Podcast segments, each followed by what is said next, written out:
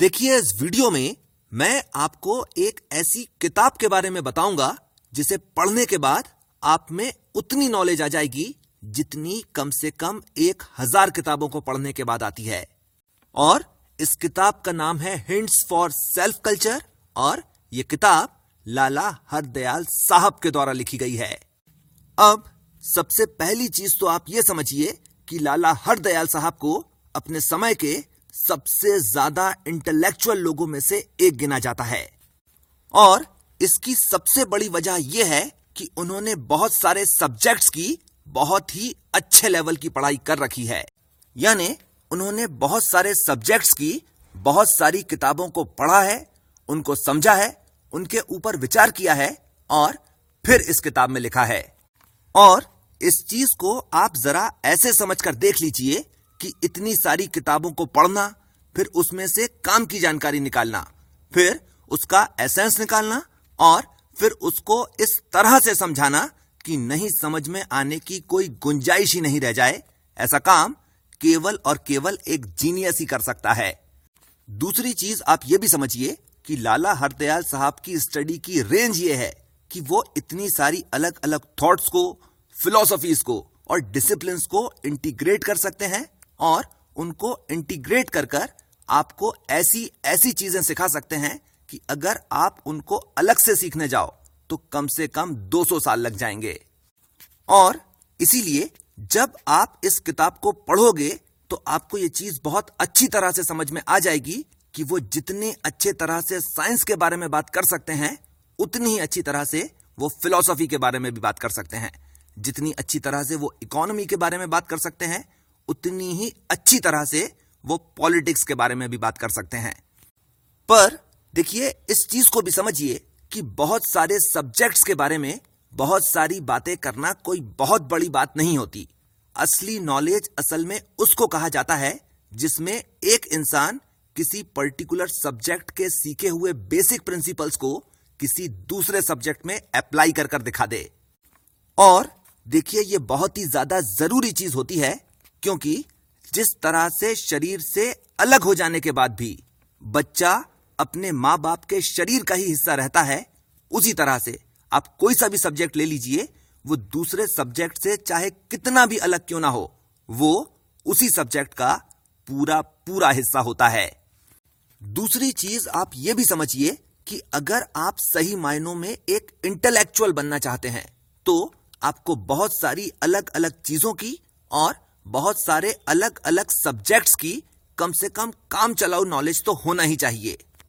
यानी आपकी कोशिश असल में इस तरह की होना चाहिए कि हर वो चीज़ जो किसी भी तरह से आपसे थोड़ी सी भी रिलेटेड है, आपको उसके बारे में कम से कम एक दो चीज़ें मालूम होना चाहिए। और नहीं मालूम है तो आपको सीखना चाहिए। और अगर आप इस चीज़ को देखना चाहते हो और सीखना चाहते हो तो आपको हिंट्स फॉर सेल्फ कल्चर ज़रूर पढ़ना चाहिए। इस चीज़ को भी समझिए कि यह किताब असल में एक तरह का वर्किंग मैनुअल है। यानी इसको पढ़ते पढ़ते आपको यह चीज़ अपने आप समझ में आती चली जाएगी कि आपको क्या करना है, कैसे करना है और कब तक करना है। अब सबसे पहली चीज़ तो आप यह समझिए कि सेल्फ कल्चर से मतलब क्या होता है।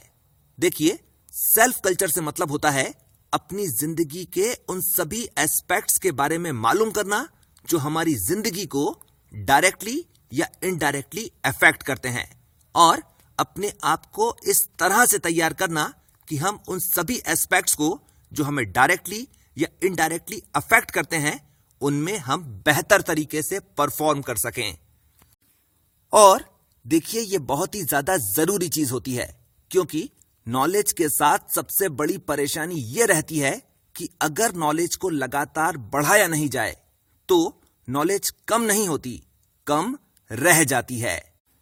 इस चीज़ को जरा सा एग्ज़ाम्पल से समझकर देख लीजिए। देखिए कॉलेज में तीन साल इंग्लिश पढ़ाई जाती है और जैसा कि मैं देखता हूँ कि साल भर इंग्लिश की क्लासेस में कोई भी नहीं आता और हर साल करना यही पड़ता है कि वही आखिरी की आठ दस क्लासेस में इंग्लिश का पूरा कोर्स कंप्लीट करवाना रहता है। अब, अगर कॉलेज के लेवल पर बात की जाए तो ट्वेंटी क्वेश्चंस या गाइड्स को पढ़कर बहुत अच्छे नंबर लाए जा सकते हैं। पर, अगर कैंपस प्लेसमेंट्स की बात की जाए, या कॉम्पिटिटिव एग्ज़ाम्स के इंग्लिश के लेवल के हिसाब से बात की जाए तो ये चीज़ बहुत अच्छी तरह से समझ में आ जाती है कि नॉलेज कम रह गई।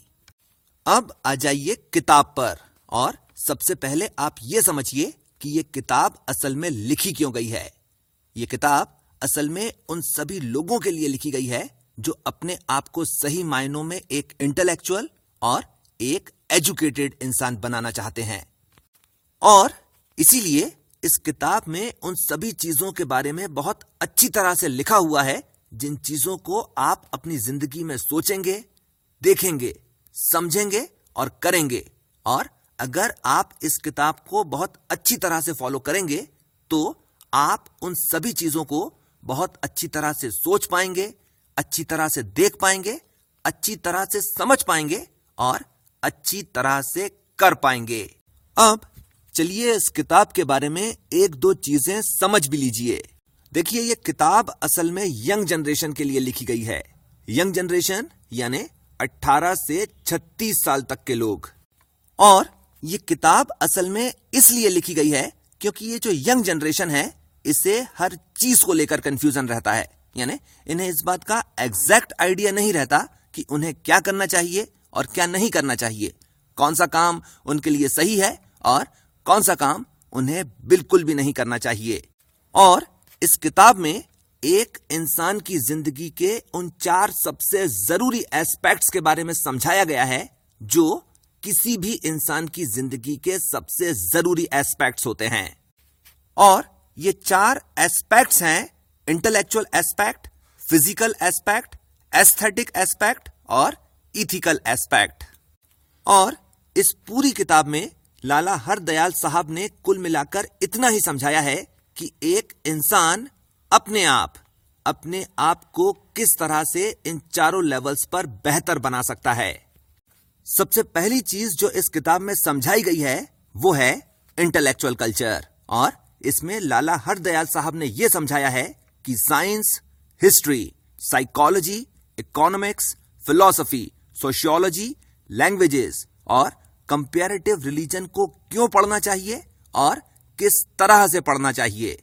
अब सबसे पहली चीज़ तो आप ये समझिए कि पढ़ाई करने का मकसद केवल नंबर्स लाना या किसी कॉम्पिटिटिव एग्ज़ाम में सिलेक्ट हो जाना नहीं होता है।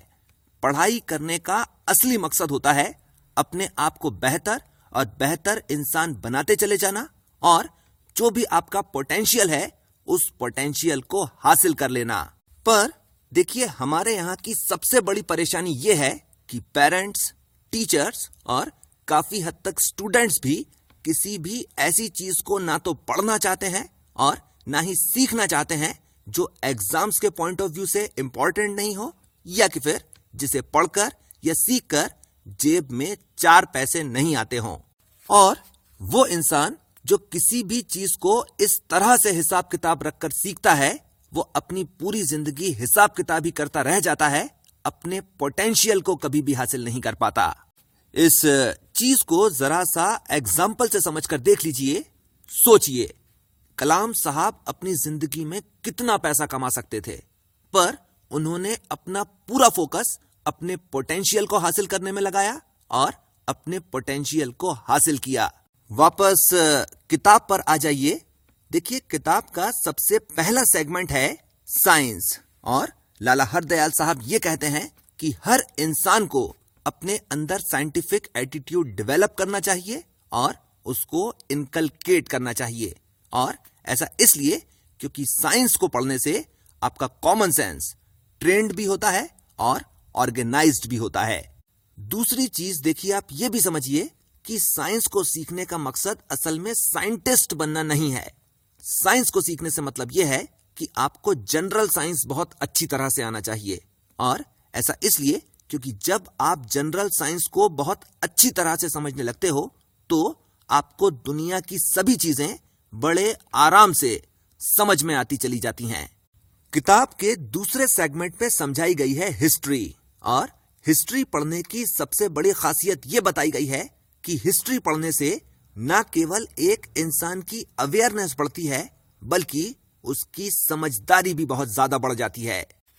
और जब आप हिस्ट्री पढ़ें तो आपको ये बात हमेशा याद रखना चाहिए कि हिस्ट्री पढ़ते समय तारीख याद रखने की कोई बहुत ज़्यादा ज़रूरत नहीं होती। हिस्ट्री पढ़ते समय आपको बस केवल इतना सीखने की कोशिश करना चाहिए कि कौन सा काम पहले हुआ था और कौन सा काम बाद में, और उसके बाद यह समझने की कोशिश करना चाहिए कि वो काम जो पहले हुआ था और वो काम जो बाद में हुआ था, उसकी असली वजह क्या थी। और जब आप हिस्ट्री को इस तरह से पढ़ते हो तो न केवल आपको यह समझ में आ जाता है कि पास्ट में क्या हुआ था, बल्कि आपको यह भी समझ में आने लग जाता है कि फ्यूचर में क्या होगा। दूसरी चीज़ जो लाला हरदयाल साहब कहते हैं, वो ये कि जब आप हिस्ट्री पढ़ें तो आपको केवल अपने ही देश की हिस्ट्री नहीं पढ़ना चाहिए। आपको पूरी दुनिया की हिस्ट्री पढ़ना चाहिए। और ऐसा इसलिए क्योंकि अगर आप केवल अपने ही देश की हिस्ट्री पढ़ते हो तो आपको पूरी सच्चाई और पूरे फैक्ट्स मालूम नहीं चल सकते। अगला सेगमेंट है साइकोलॉजी और इस सेगमेंट में लाला हरदयाल साहब ये कहते हैं कि एक इंसान के लिए यह जानना सबसे ज़्यादा ज़रूरी होता है कि वो असल में किस तरह का इंसान है, उसकी औकात क्या है और उसकी ज़िंदगी का मकसद क्या है।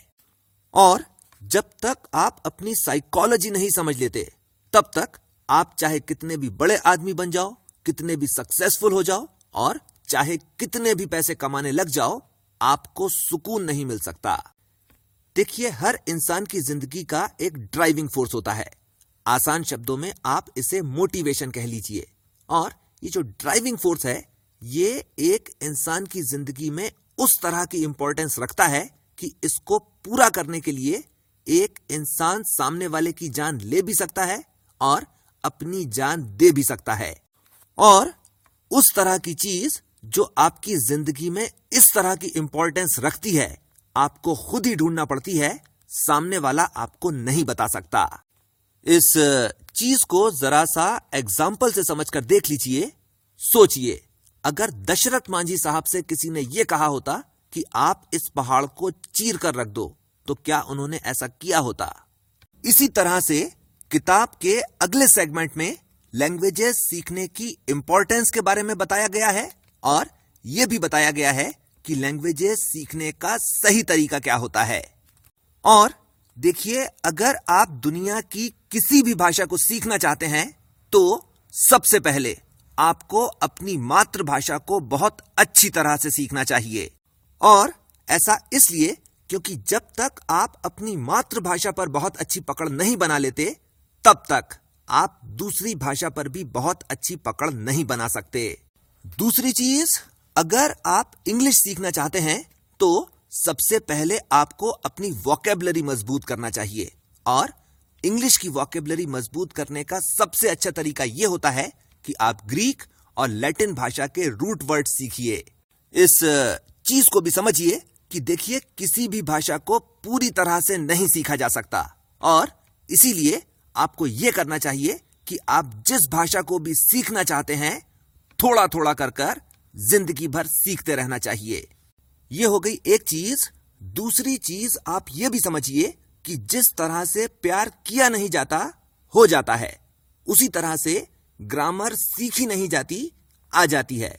यानी अगर आप इंग्लिश ग्रामर पर बहुत अच्छी पकड़ बनाना चाहते हो तो फिर जितना ज़्यादा हो सकता है, उतना ज़्यादा। आप इंग्लिश लैंग्वेज को पढ़िए और समय के साथ साथ अपने आप आप में ग्रामर की समझ पैदा हो जाएगी। दूसरी चीज़ आप ये भी समझिए कि अगर लैंग्वेजेस की बात की जाए तो इंग्लिश लैंग्वेज सीखना बहुत ही ज़्यादा ज़रूरी होता है। और ऐसा इसलिए क्योंकि दुनिया के जितने भी इंटेलेक्चुअल वर्क्स हुए हैं और चाहे किसी भी भाषा में हुए हों, सब के सब इंग्लिश में ट्रांसलेट ज़रूर हुए हैं। और इसीलिए अगर आपको इंग्लिश नहीं आती तो देखिए आप अपनी नॉलेज तो बढ़ा सकते हैं, पर आप अपनी नॉलेज उतनी नहीं बढ़ा पाएँगे जितनी आप तब बढ़ा पाते जब आपको इंग्लिश बहुत अच्छी तरह से आती होती।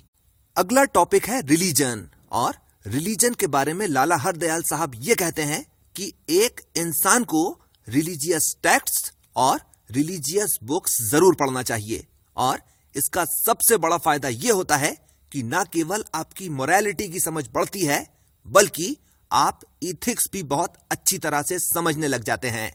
दूसरी चीज़ जो लाला हरदयाल साहब कहते हैं, वो ये कि जब आप रिलीजियस बुक्स पढ़ो तो केवल एक ही धर्म की, यानी केवल अपने ही धर्म की किताबें नहीं पढ़ना चाहिए, सभी धर्मों की किताबों को पढ़ना चाहिए।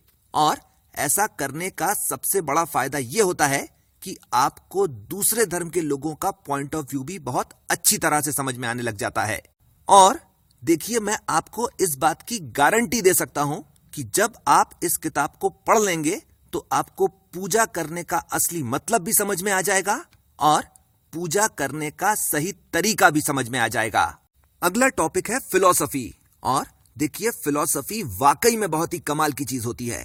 पर फिलॉसफी असल में इसलिए बदनाम है क्योंकि काफ़ी सारे फिलोसोफर्स ने काफ़ी सारा टाइम और काफ़ी सारी एनर्जी बेकार की चीज़ों को बेकार तरीके से बताने में बेकार में बेकार किया है। दूसरी चीज़ देखिए यह भी है कि कोई भी किसी को भी फिलॉसफी नहीं समझा सकता। फिलॉसफी खुद ही समझना पड़ती है। और ये चीज़ असल में इस तरह से है कि अगर मुझे बॉडी बनाना है तो फिर मुझे ही एक्सरसाइज करना पड़ेगी किसी दूसरे के एक्सरसाइज करने से मेरी बॉडी नहीं बनेगी। और इसीलिए अगर आप फिलॉसफी समझना चाहते हैं और बहुत अच्छी तरह से समझना चाहते हैं तो सबसे पहले आपको अपनी खुद की साइकोलॉजी समझना चाहिए। और जब आप फिलॉसफी पढ़ें तो इस बात को हमेशा याद रखिए कि किसी भी बात को केवल इसलिए सच नहीं मान लेना चाहिए कि वो बात एक बड़े इंसान ने कही है। आप उस बात को खुद परखिए, खुद तौलिए और अगर सही लग रही है तो अपनाइए और सही नहीं लग रही है तो बिल्कुल छोड़ दीजिए। तभी और केवल तभी आप अपनी लाइफ की फिलॉसफी डिफाइन कर पाएँगे। अब आ जाइए किताब के दूसरे हिस्से में और किताब के दूसरे हिस्से में लाला हरदयाल साहब ने फ़िज़िकल कल्चर के बारे में बात करी है और इसमें उन्होंने ये बताया है कि खाना खाने का सही तरीका क्या होता है प्रॉपर हेल्थ हैबिट्स क्या होते हैं? एक्सरसाइज, स्पोर्ट्स और योग की क्या खासियत होती है? और हम ऐसा क्या कर सकते हैं जिससे हम हर तरह से एक स्वस्थ शरीर को हासिल कर पाए? और हेल्थ की इंपॉर्टेंस क्या है? ये बताने के लिए लाला हरदयाल साहब ने महाकवि कालिदास के श्लोक का भी इस्तेमाल किया है, जो है शरीर माध्यम खलु धर्म साधनम। यानी ये आपका शरीर ही है, जिसकी वजह से जो कुछ भी आपको करना चाहिए, आप उसको कर पाते हो। यानी, अगर आपकी हेल्थ अच्छी नहीं है तो फिर आप में चाहे कितना भी जोश हो, कितना भी जुनून हो, आप चाहे कितने भी सक्सेसफुल हो, और आपके पास चाहे कितना भी पैसा क्यों ना हो, आप वो नहीं कर सकते जो आपको करना चाहिए, या कि फिर वो जो आप करना चाहते हो। और इसीलिए हर इंसान का ये फ़र्ज़ होता है कि वो जितना ज़्यादा हो सकता है, उतना ज़्यादा अपनी हेल्थ का ध्यान रखे। और अपने आप को हेल्दी रखने के लिए जो तीन चीज़ें सबसे ज़्यादा ज़रूरी होती हैं, यानी डाइट कैसे लें एक्सरसाइज कैसे करें और रेस्ट कैसे करें, इन तीनों चीज़ों को लाला हरदयाल साहब ने बहुत अच्छी तरह से एक्सप्लेन किया हुआ है। किताब का तीसरा सेक्शन है एस्थेटिक कल्चर और इसमें लाला हरदयाल साहब ने theory and function of art architecture sculpture painting music dancing oratory और पोएट्री के बारे में बात की है और यह समझाया है कि इन सभी चीज़ों को सीखना क्यों ज़रूरी है और इन्हें किस तरह से सीखा जाए। और जहाँ तक मैं समझ सकता हूँ, ये इस किताब का सबसे ज़रूरी सेक्शन है। और ऐसा इसलिए क्योंकि देखिए, ज़िंदगी केवल एक रेस का मैदान नहीं है। यानी आपकी ज़िंदगी केवल टारगेट्स अचीव करने के लिए या कि फिर एक टाइम टेबल बनाकर करी हुई चीज़ों के ऊपर राइट लगाते रहने के लिए नहीं है। यानी जितना ज़्यादा ज़रूरी हार्ड वर्क करना होता है, उतना ही ज़्यादा ज़रूरी अपने आप को एंटरटेन करना भी होता है। दूसरी चीज़ आप ये भी समझिए कि क्योंकि ये एक इंसान की ज़िंदगी है, इसीलिए इसे एक इंसान की तरह जीना चाहिए, रोबोट की तरह नहीं। और इस बारे में लाला हरदयाल साहब ने किताब के चौथे सेक्शन में बात की है, जो इथिकल कल्चर के बारे में है। और इथिकल कल्चर में उन्होंने personal ethics personal service five circles economics और पॉलिटिक्स के बारे में समझाया है। और इसमें से पर्सनल सर्विस और द फाइव सर्कल्स के बारे में जरा सी एक दो चीज़ें समझ भी लीजिए। देखिए, हर इंसान की ज़िंदगी में पाँच सर्कल्स होते हैं। जैसे मैं हूँ तो मेरी ज़िंदगी के पाँच सर्कल्स हैं। और ये सर्कल कुछ इस तरह से डिवाइडेड है कि इसमें से सबसे पहला सर्कल है मैं और मेरे बीवी बच्चे। दूसरा सर्कल है मेरा परिवार। तीसरा सर्कल है मेरा समाज, यानी मेरे आसपास का उतना एरिया जहाँ पर मैं रहता हूँ। चौथा सर्कल हो गया मेरा देश और पांचवा सर्कल है पूरी दुनिया। पर मैं पूरी दुनिया अपने देश, अपने समाज, अपने परिवार और अपने बीवी बच्चों के लिए तब तक कुछ भी मीनिंगफुल कंट्रीब्यूट नहीं कर सकता जब तक मैं अपने आप को बहुत अच्छी तरह से डेवलप नहीं कर लूँ। और इसीलिए मेरी सबसे पहली ज़िम्मेदारी यह है कि मैं अपने आप को इंटेलेक्चुअल फ़िज़िकल इथिकल और एस्थेटिक लेवल पर बहुत अच्छी तरह से डेवलप करूँ। पर अपने आप को इन चारों लेवल्स पर डेवलप करते हुए भी और इन चारों लेवल्स पर डेवलप करने के बाद भी मेरी ज़िम्मेदारी कोई खत्म नहीं होती। इसके बाद मेरी ज़िम्मेदारी ये हो जाती है कि मैं अपने बीवी बच्चों को इन चारों लेवल्स पर डेवलप करूँ, अपने परिवार को इन चारों लेवल्स पर डेवलप करूँ और अपने समाज को इन चारों लेवल्स पर डेवलप करूँ। और जब ये तीनों इन चारों लेवल्स पर डेवलप हो जाएँगे तो देश और पूरी दुनिया अपने आप डेवलप हो जाएगी। दूसरी चीज़ आप ये भी समझिए कि जब तक आप अपनी ज़िंदगी के इन चारों एस्पेक्ट्स पर काम नहीं करते, आप चाहे कितने भी सक्सेसफुल क्यों ना हो जाओ और आप चाहे कितना भी पैसा क्यों ना कमा लो, आपको सेंस ऑफ़ फुलफिलमेंट नहीं मिल सकता। सेंस ऑफ़ फुलफिलमेंट यानी आपको सुकून नहीं मिल सकता। अब सवाल यह उठता है कि सुकून कब हासिल होता है? सुकून तब हासिल होता है जब एक इंसान का ईगो सेटिस्फाई हो जाता है। और ईगो तब सेटिस्फाई होता है जब एक इंसान अपने पोटेंशियल को हासिल कर लेता है। और अगर आप अपने पोटेंशियल को हासिल करना चाहते हो तो फिर आपको यह किताब ज़रूर पढ़ना चाहिए और कम से कम आठ बार पढ़ना चाहिए। दूसरी चीज़ आप यह भी समझिए कि इस किताब को पढ़कर आपको ये चीज़ स्टेप बाय स्टेप समझ में आती चली जाएगी कि आपको क्या करना है और कैसे करना है। और जो भी थोड़ा बहुत मैं समझता हूँ, उसके दम पर मैं ये ज़रूर कह सकता हूँ कि ये किताब स्कूल में पढ़ाई जाना चाहिए और पूरे 12 साल तक पढ़ाई जाना चाहिए। और ऐसा इसलिए क्योंकि ये किताब वाकई में प्रेग्नेंट है। यानी इस किताब को पढ़कर आप में उतनी नॉलेज आ जाएगी जितनी कम से कम एक हज़ार किताबों को पढ़ने के बाद आती है। इस चीज़ को भी समझिए कि वैसे तो इस किताब को इंग्लिश में ही पढ़ना चाहिए।